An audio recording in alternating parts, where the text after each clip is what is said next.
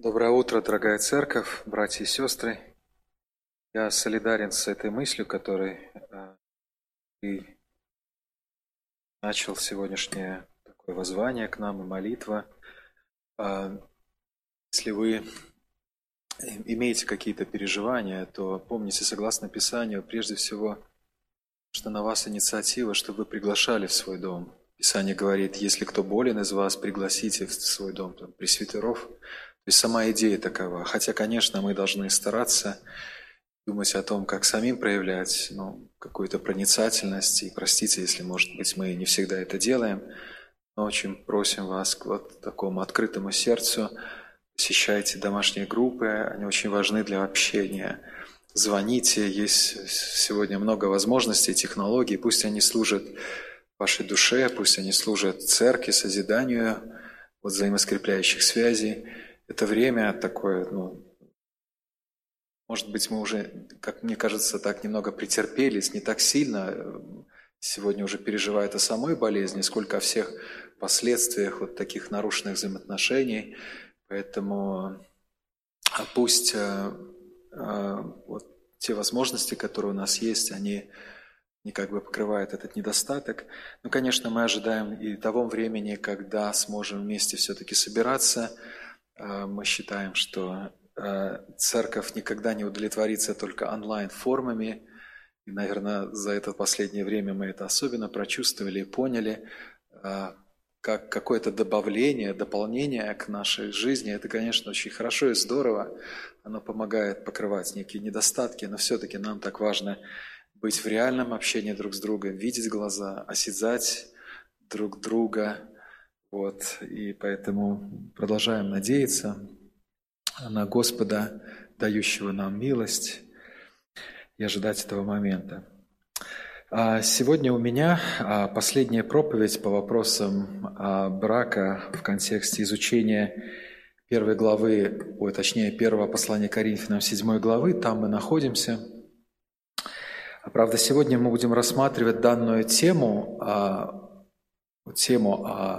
связанную с браком, с разводом, немного шире самого послания. Не знаю, возможно, эта тема вам уже изрядно поднадоела, мне такое ощущение, но все-таки думаю, во-первых, она на злобу дня, хотя признаю, что так можно было сказать и 20 лет назад, и 100, и 2000 лет назад, когда Павел писал это послание в Коринф, но все же проблемы брака в обществе, а мы являемся частью общества, правда, искупленная часть нашего общества, эти проблемы с каждым днем очевидно увеличиваются, и они будут увеличиваться до пришествия Христа, об этом говорит Писание. Во-вторых, и это главная причина изучения данной темы, мы как бы не отклоняемся от избранного курса последовательного изучения Писания, веря, что нам следует познавать всю волю Божию, даже, может быть, неудобные, непривычные вопросы или кажущие, может быть, на первый взгляд не столь важными.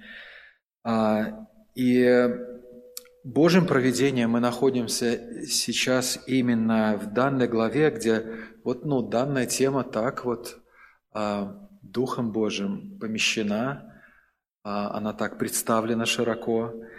Уже в следующее воскресенье братья поведут нас в изучении темы об отношении к идоложертвенному, хотя я точно знаю, что данная тема, так как будут братья ее представлять, она будет очень практична, очень актуальна, я думаю, даже интересна. Но все же буквально вопрос, согласитесь, об отношении к идоложертвенному, в отношении употребления идоложертвенного мяса, сильно не беспокоил нашу церковь в последнее время, если мы вообще знаем, что это такое. Но и в этом случае мы не свернем с избранного курса последовательное изучение Писания на кажущуюся как бы неактуальность по той причине, что Бог поместил это слово в Писании. И я верю, что мы получим обязательно очень большое благословение. Хотел снова с вами вспомнить один из важных текстов Писания, который учит нас о самом Писании. 2 Тимофея 3:16-17, где сказано «Все Писание благословенно. Следовательно, все Писание полезно для научения, все Писание полезно для обличения, все Писание полезно для исправления, наставления праведности. И сказано: да будет совершенно Божий человек, ко всякому доброму делу приготовлен. То есть все Писание нам нужно для того, чтобы осуществлять эту важную задачу нашего преображения, нашего духовного роста. Еще один комментарий, а точнее, как бы это такое, мое личное извинение перед вами. Ко мне поступило несколько вопросов на тему о браке, безбрачии, о разводах. Я, к сожалению, не успел подготовить такой полноценный, ответ. Мне надо думать, я не могу так быстро на все отвечать. И я все же описательно это сделаю на этой неделе. Не знаю, я даже думал, может, возможно, с помощью видео в такой рубрике «Вопросы и ответы» именно уже к этой теме, где мы сейчас находимся в 7 главе, безбрачие, брак, развод, повторный брак. Поэтому, друзья, если у вас есть эти вопросы, пожалуйста, присылайте, я буду очень рад думать над ними. Это меня самого благословляет, думать буду вместе с братьями, мы это уже делали. И я почему-то уверен, что сегодняшняя тема, которую мы сейчас будем изучать, обязательно должна вызвать много вопросов. Много вопросов. Лично у меня есть вопросы, не на все знаю ответы. А мы будем сегодня отвечать на вопрос, как нам следует относиться к разводу и к разведенным людям. Так и будет называться эта проповедь, это наставление. Но, конечно, чтобы нам понимать, как нам нужно относиться к разводу и разведенным людям, нам надо понять, как Бог относится к разводу. И давайте начнем ответ именно вот с такого утверждения. Вы можете его видеть на экране. А именно то, что Бог ненавидит разводы. Откуда я взял это утверждение? Хотел бы прочитать с вами в нескольких переводах текст из книги пророка Малахии. Это последняя книга Ветхого Завета. Малахия 2:16. Там сказано следующее. «Если ты ненавидишь ее, отпусти, говорит Господь, Бог Израилев, обида покроет одежду его, говорит Господь Саваоф. Посему наблюдайте за духом вашим, и не поступайте вероломно». Но послушайте, как звучит вот первая фраза этого текста во многих других переводах. И вы тоже можете увидеть и на экране, и, может, полистаете какие-то свои переводы, которые у вас есть. Допустим, вот один из новых переводов русских. «Я ненавижу Господь, я ненавижу развод, говорит Господь, Бог Израиля». Перевод Макария. «Ибо я не люблю разводов, говорит Иегова, Бог Израилева». Перевод Кулакова или Кулаковых. «Не терплю разводов, говорит Господь, Бог Израилев». Еще один перевод. «Господь, Бог Израиля, говорит, я ненавижу разводы».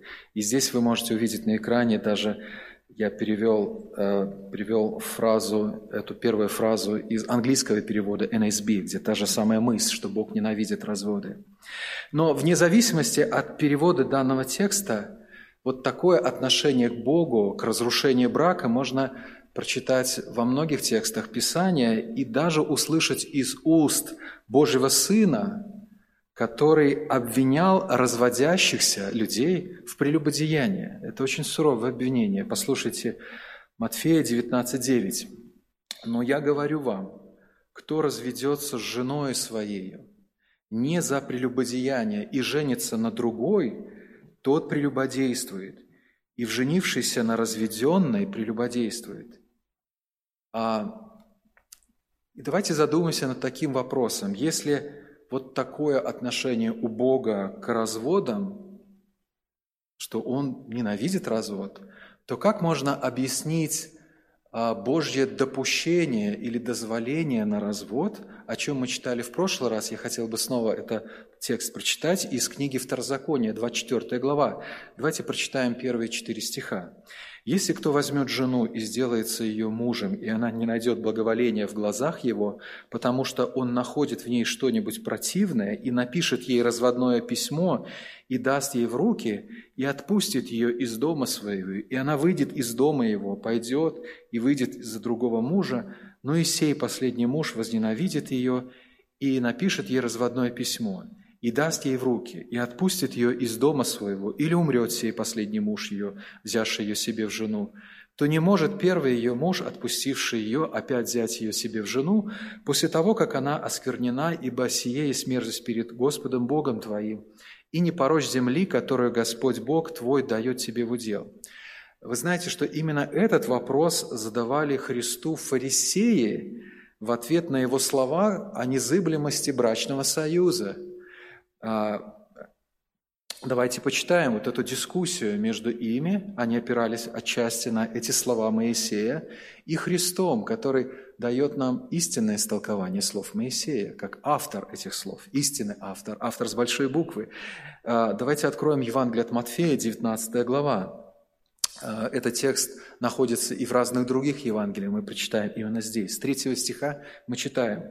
«И приступили к Нему, то есть ко Христу, фарисеи, и, искушая Его, говорили Ему, по всякой ли причине позволительно человеку разводиться с женою своей?» Он сказал им в ответ: «Не читали ли вы, что сотворивший вначале мужчину и женщину сотворил их?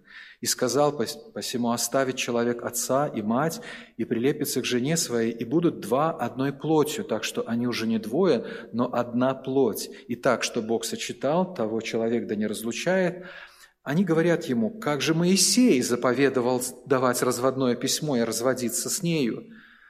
Он говорит им: «Моисей по жестокосердию вашему позволил вам разводиться с женами вашими, а сначала не было так.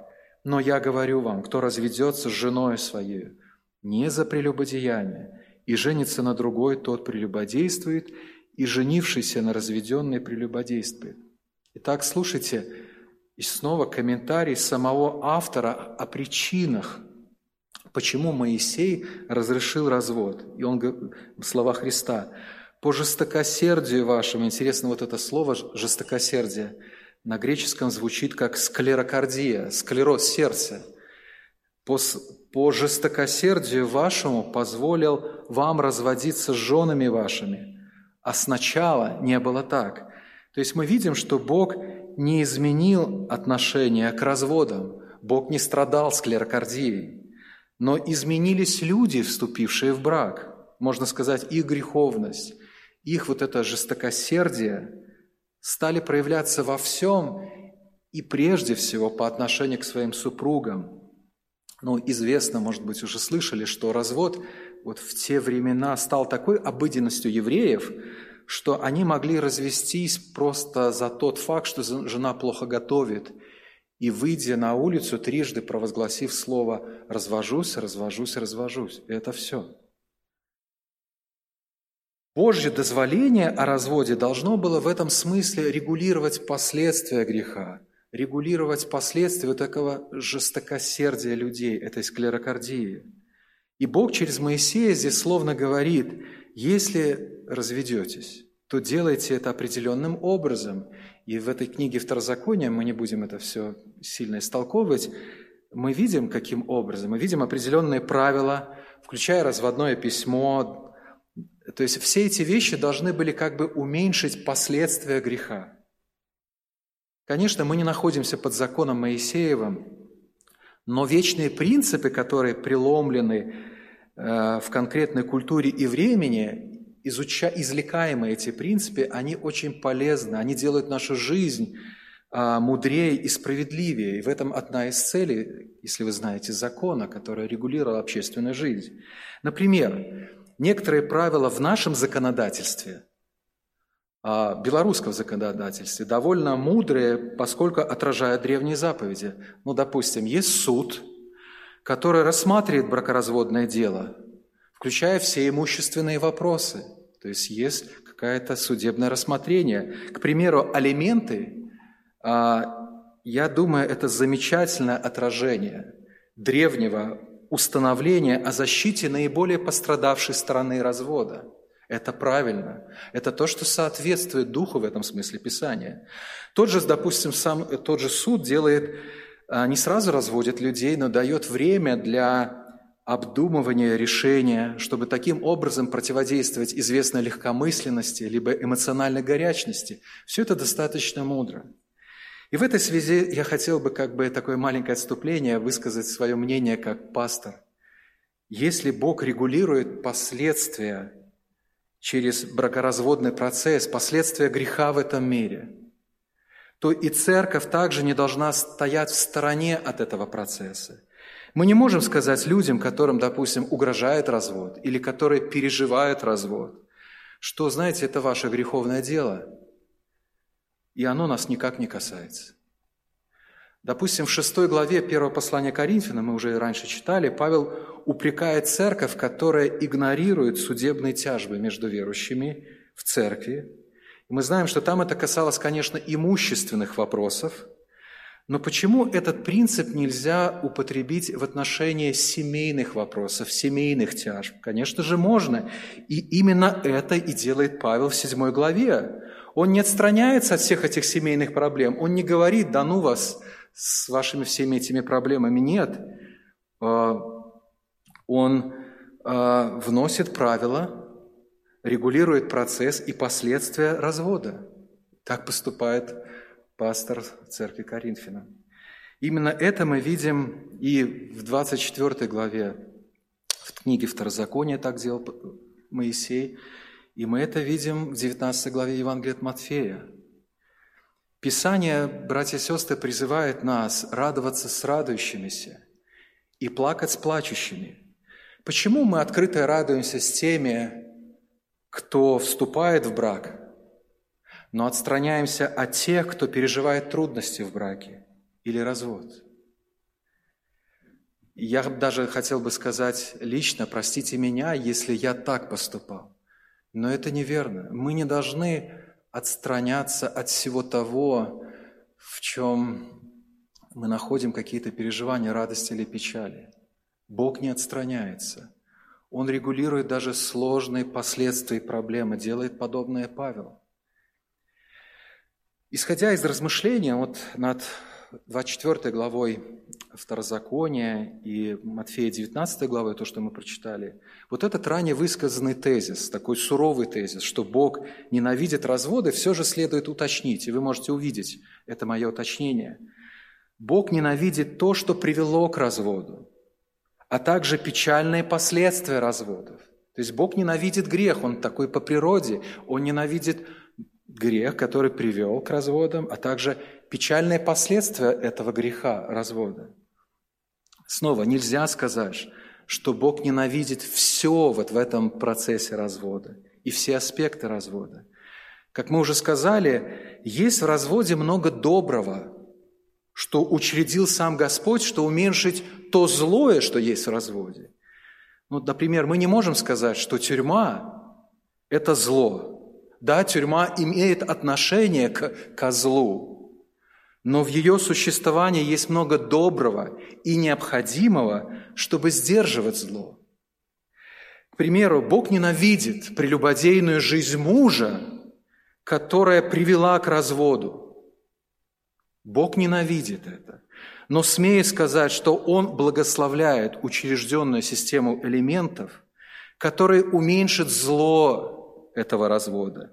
Во-первых, тем, что покажет последствия греха виновной стороне, человек должен платить реальную цену за свой грех, и Писание этому учит. И, во-вторых, тем, что она помогает жить дальше невиновной стороне. В этом есть мудрость.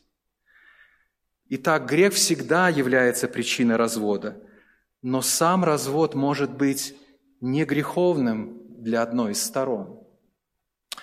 Возможно, самый лучший аргумент в пользу тезиса, что Бог не ненавидит все в разводе, является, послушайте то, что я скажу, то, что сам Бог находится в разводе.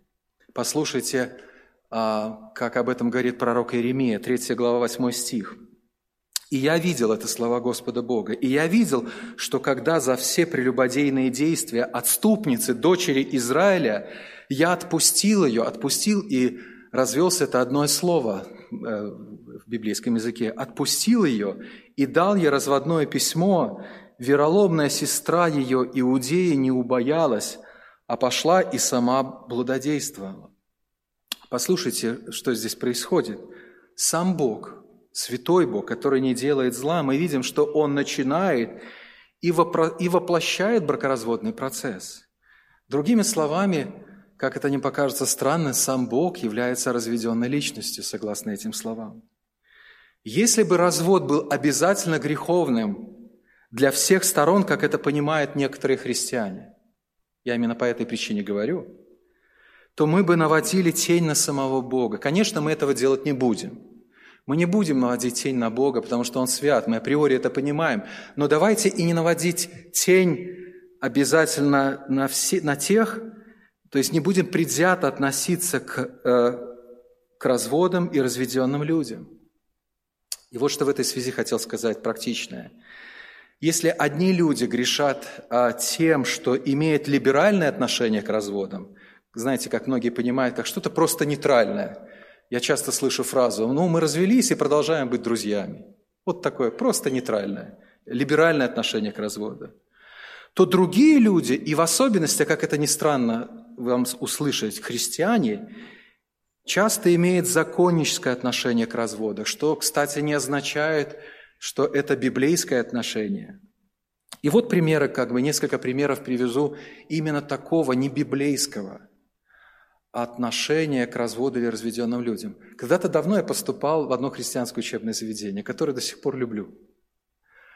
И я писал анкету, подписывал анкету, и там отвечал на разные вопросы. Один из вопросов был ли я в разводе. И поскольку желающих поступить было намного больше, чем они могли взять, то тот факт, что я не был в разводе, мне из-за этого повезло. Меня приняли в учебное заведение. Но что я хотел бы сказать? То есть развод может поставить крест на твоем служении.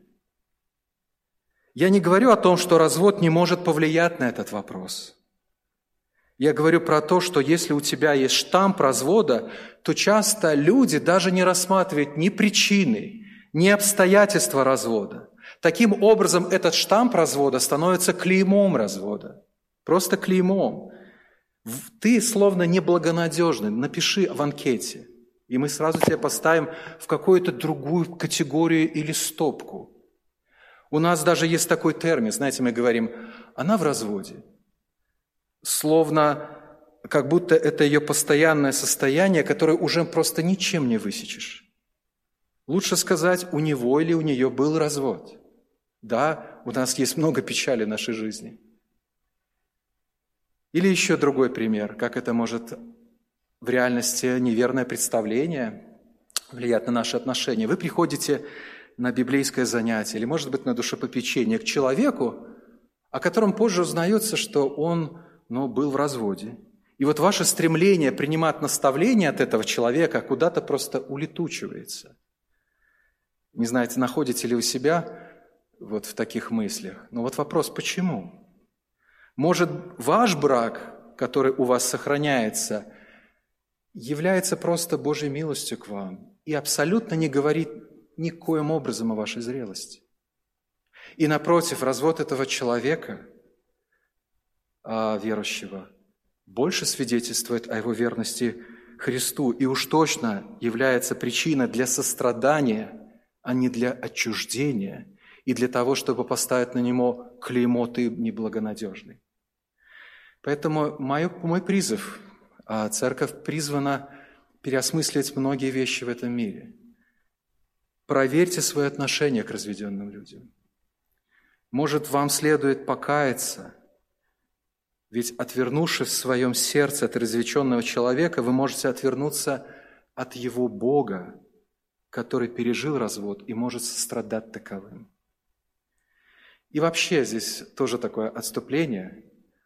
Оценивайте любого человека не по статусу какому-то, не по каким-то графам, а по сердцу, по зрелости его характера. Так Бог нас учит оценивать. Теперь давайте вернемся к нашим ключевым текстам из Второзакония 24 главе, в котором мы, как читали, есть Божье дозволение на развод. А также снова к Матфею 19 главе и 1 Коринфянам, и, соединив их вместе, ответим на вопрос, какие есть библейские все-таки основания для развода? Ведь помните, фарисеи приходили к Иисусу и спрашивали этот вопрос. По всякой ли причине? У них было множество оснований, наверное, больше, чем волос на голове. Но вот послушайте библейский взгляд. Какие у нас есть основания для развода? И вы можете видеть и на экране. Их только 2, а не 20, не 200, не 1000, как есть у современного мира и как были в те времена. Жестокосердие древних иудеев выражало в том, что они разводились по любому поводу. Пересоленное жаркое или морщины на лице могли стать достаточной причиной для развода. Иисус, комментируя древнюю заповедь, мы видим, дает ей истинное истолкование. И вот что Он говорит. Нет повода для развода, ведь то, что Бог сочетал, того человек да не разлучает, кроме одного – прелюбодеяния. Прелюбодеяние. Давайте снова 9 стих прочитаю. «Но я говорю вам, что кто разведется с женою своей не за прелюбодеяние». И он таковых называет согрешающих прелюбодеянием, если они так поступают. И здесь я хотел бы дать важных пояснений в отношении вот этого дозволения, а именно, что прелюбодеяние может быть основанием для развода. Очень важных 2 пояснения в свете Писания и нашей реальной практической жизни. Во-первых, в контексте учения Писания о том, как верующие должны поступать в отношении греха своего ближнего, а вы знаете, в 18 главе Евангелия от Матфея об этом только что Иисус говорил, думая, что речь идет здесь о продолжающемся грехе прелюбодеяния. Ведь, что имею в виду, другими словами, супруг не просто согрешил грехом прелюбодеяния, но живет в грехе прелюбодеяния и не желает каяться. Ведь согласно всему учению Писания, как я сказал, согласно словам Иисуса, которые Он сказал только что, верующие призваны пользоваться всеми ресурсами благодати, которая им явлена от Бога по отношению к согрешившему ближнему и, конечно же, супругу. И этими ресурсами благодати является молитва, является обличение, является церковная дисциплина, в конце концов, является прощение. Много ресурсов для того, чтобы сохранить семью и привести человека к покаянию. То есть я не думаю, что будет правильным на следующий день после факта прелюбодеяния супруга другому супругу бежать с заявлением о разводе в ЗАГС. Он призывается гораздо к лучшему служению, евангельскому служению, а именно спасению своего супруга и своей семьи. Поэтому я бы лучше назвал прелюбодеяние не поводом к разводу, а основанием для возможного развода. То есть человек в свете вот такой библейской доскональной оценки факта прелюбодеяния должен принимать, какое решение будет правильным и необходимым. Писание призывает нас думать об этом. Второе важное пояснение в отношении вот этой первой причины, дозволяющей развод прелюбодеяния. В Библии, когда говорится о прелюбодеянии как основании для развода, то речь идет не только о супружеской неверности с третьим лицом, то есть не только речь идет о буквальной измене, но речь идет о любого рода других сексуальных грехах. Так вот, когда говорится в Писании о прелюбодеянии в первом значении, а именно в значении измены, то используется греческое слово, оно звучит так, «майхея».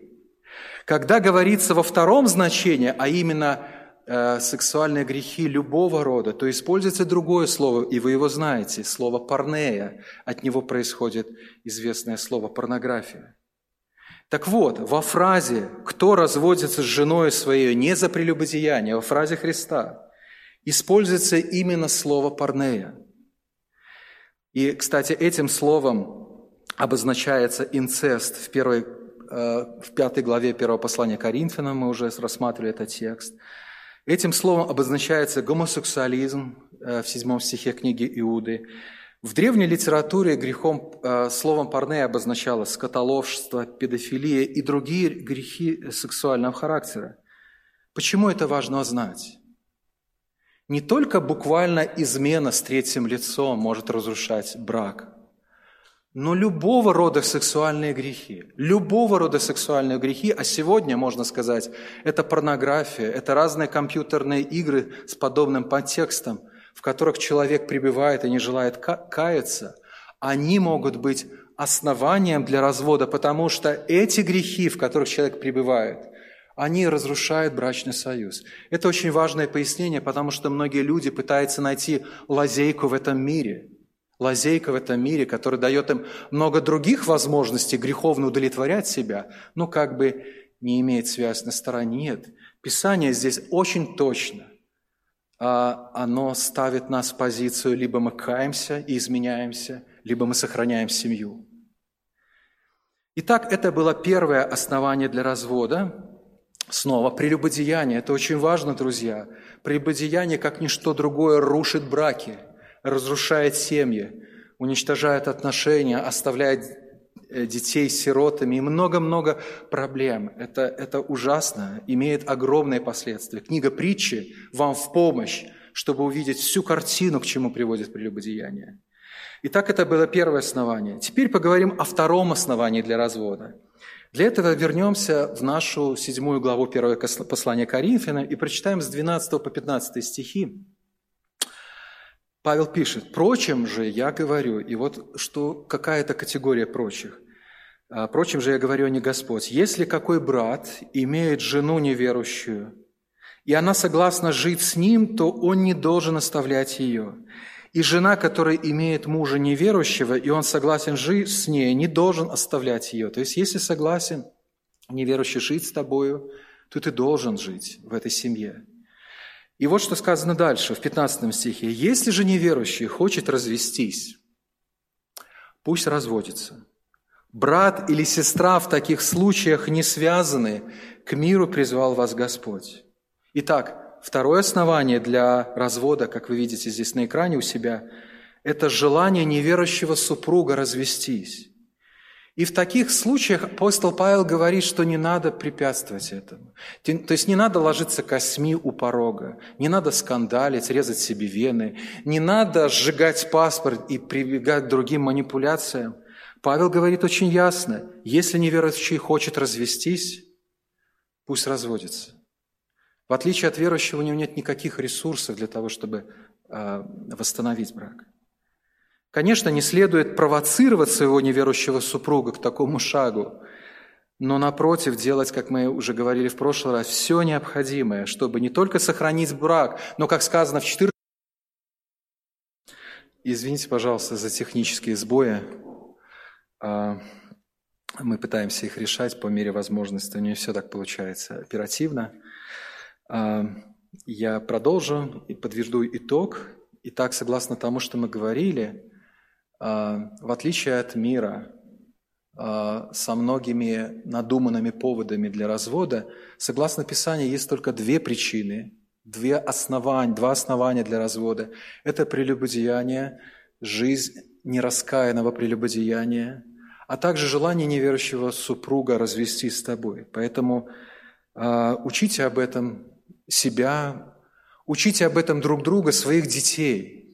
Учите в этом смысле о святом и строгом отношении к браку. Если вы так не учите, у вас нет святого отношения к браку. То есть, когда мы говорим о святости брака, мы не только должны говорить о том, что хорошо, но что плохо. В этом мире сегодня очень много вроде говорят о браке. Такие восторженные слова, но интересно, что люди до заключение брака часто пишут уже какие-то письма, договора о расторжении. Ясно, что это свидетельствует о том, что есть много проблем в этой связи, поэтому мы должны оценивать учение о браке в свете и вот таких негативных сторон. И последнее, что я хотел сказать. Какие права есть у разведенных людей? Как мы уже говорили, небиблейские традиции лишили этих людей многих прав. Однако, если мы слушаемся Писания, то должны признать, что разведенный человек, если он признан церковью невиновной стороной, то есть его развод произошел по причине прелюбодеяния супруга или оставления супругом, то он имеет все права, ну так сказать, в обществе, в церковном обществе, включая право на служение, а также повторный брак. Если вы помните, то повторный брак был запрещен Павлом в 11 стихе только по отношению к верующим людям. которые оставили друг друга, как раз запрещен для того, чтобы они, имея все ресурсы благодати, могли примириться и сохранить семью, и таким образом благословить церковь. В остальных случаях, если ваш брак все же разрушен, то вы более ничем не связаны, и об этом Павел говорит в 15 стихе. Снова послушайте. «Если же неверующий хочет развестись, пусть разводится. Брат или сестра в таких случаях не связаны, к миру призвал вас Господь». Что означает «не связаны»? Мне кажется, это очень просто. «Не связаны» значит «свободны». Свободны, в том числе для вступления в новый брак. Или для жизни в безбрачии по совету апостола Павла, если вы видите в этом свое призвание. Также посмотрите вместе со мной на предпоследний стих этой главы, 39 стих, где Павел использует точно то же слово, оно в русском и в греческом одно и то же слово. Павел пишет: «Жена связана законом, доколе жив муж ее, но если муж ее умрет, свободно выйти за кого хочет, только в Господе». То есть в данном случае связь с мужем, с браком прекратилась тем фактом, что муж умер. Кстати, может, я вас очень огорчу, но известное утешение для вдов, что твой супруг смотрит на тебя с небес и ожидает тебя, неверно. Может, он, конечно, и смотрит, и может, он ожидает, я этого не знаю, но точно не в качестве супруга. Потому что брак ограничен земной жизнью. Об этом ясно Библия говорит. Но что я хочу здесь отметить, так это то, что Павел использует то же слово, не связано в 15 стихе, по отношению к разведенным людям, для которых брак прекратился не физической смертью супруга, как в 39 стихе, но тем, что они были оставлены неверующими супругами. Или, как Иисус говорил, по причине прелюбодеяния тоже мог бы быть брак прекращен. Итак, смысл таков. Если теперь ты не связан по причине разрушения брака, то, согласно 39 стиху, сказано следующее. Ты свободен выйти за кого хочет, только в Господе. И только в Господе. Это единственное ограничение, которое нас связывает по причине нашей веры. Нет других связываний здесь. Человек свободен, но он только не свободен в отношении своего самого главного призвания жизни, только в Господе. Но это, конечно, уже отдельная тема. Конечно, то, что я сейчас говорю, я сам могу запутаться, может это показаться вам очень непрактичным. Однако то, как вы понимаете Писание в этом вопросе, очень сильно может повлиять на вашу жизнь или просто жизнь других людей, которым вы даете совет. Я вам приведу один пример. Я знаю одну сестру, которая много лет назад была оставлена своим неверующим супругом вместе с детьми. За эти годы ей много раз предлагали выйти замуж, и вы знаете, она была бы очень рада. Но ее же муж жив. Нельзя, она так была научена. Представьте, к каким искушающим мыслям может привести вот такое наставление. Итак, как нам относиться? Давайте ответим на этот вопрос. Как нам относиться к разводу и к разведенным людям? И сейчас мы подведем итог, и на экране увидите основные тезисы, важные для того, как нам относиться к этому вопросу. Первое. Бог ненавидит развод. Развод идет вразрез с его первоначальным замыслом в отношении брачного союза между мужчиной и женщиной. Следовательно, мы должны всеми силами сохранять брак, дорожить браком. Может быть, слышали эту известную историю, она такая даже шутливая история, когда жену Билли Грэма как-то спросили, а хотела ли она когда-нибудь развестись с Билли? И на это жена Билли Грэма ответила: «Вы что, убить хотела много раз, но развестись нет никогда». Ну, понятно, она была женщина с юмором, но в то же время очень ярко подчеркнула простую истину. Несмотря на все трудности, которые есть в браке, святость брака незыблема. Второе. Все же нельзя сказать, что Бог ненавидит все в разводе. Он ненавидит причины, приведшие к разводу, а также последствия развода. Почему? Потому что Бог ненавидит грех. Он ненавидит грех, который обязательно является причиной для развода, как минимум с одной стороны, и который приводит к последствиям. Третье, следовательно, и мы не должны предвзято относиться к разведенным людям. Напротив, как я уже говорил, мы должны пересмотреть свое отношение к ним, к таковым людям, возможно, даже покаяться перед Богом или перед ними, если это было явно, в таком небиблейском отношении. И что нам важно знать, существует только две, не миллион, а две причины для развода. Это прелюбодеяние, притом опять-таки речь идет о стиле жизни в прелюбодеянии человека, который не желает каяться, остается в этом грехе. И второе – нежелание неверующего супруга жить с верующим супругом. И последнее – разведенные люди, если церковь признала их как бы невиновной стороной, имеют все права для жизни, для служения в церкви, так же, как для вступления в повторный брак. Я думаю, то, что я говорил, это, в принципе, учение о благодати, о той благодати, которая должна быть в церкви, а также о мудрости Писания, которая проникает в нашу тьму, в наш запутанный мир и помогает нам правильно принимать решения. Поэтому хотел бы в заключение помолиться, чтобы, конечно, Бог сохранял наши браки. Но несмотря на то, что могут быть какие-то трудности, а мы живем в этом мире, где очень много трудностей, греха и его последствий, у нас была мудрость о том, как поступать в этих вопросах, как служителям поступать, как нам друг другу служить. И, конечно, в особенности, чтобы мы, тот факт, что мы братья и сестры друг другу, не был отменен какими-то другими стенами, которые возвели грешники в этом мире. Нет, наше единство во Христе – это самое лучшее основание для нашей любви, служения друг другу. Давайте об этом помолимся.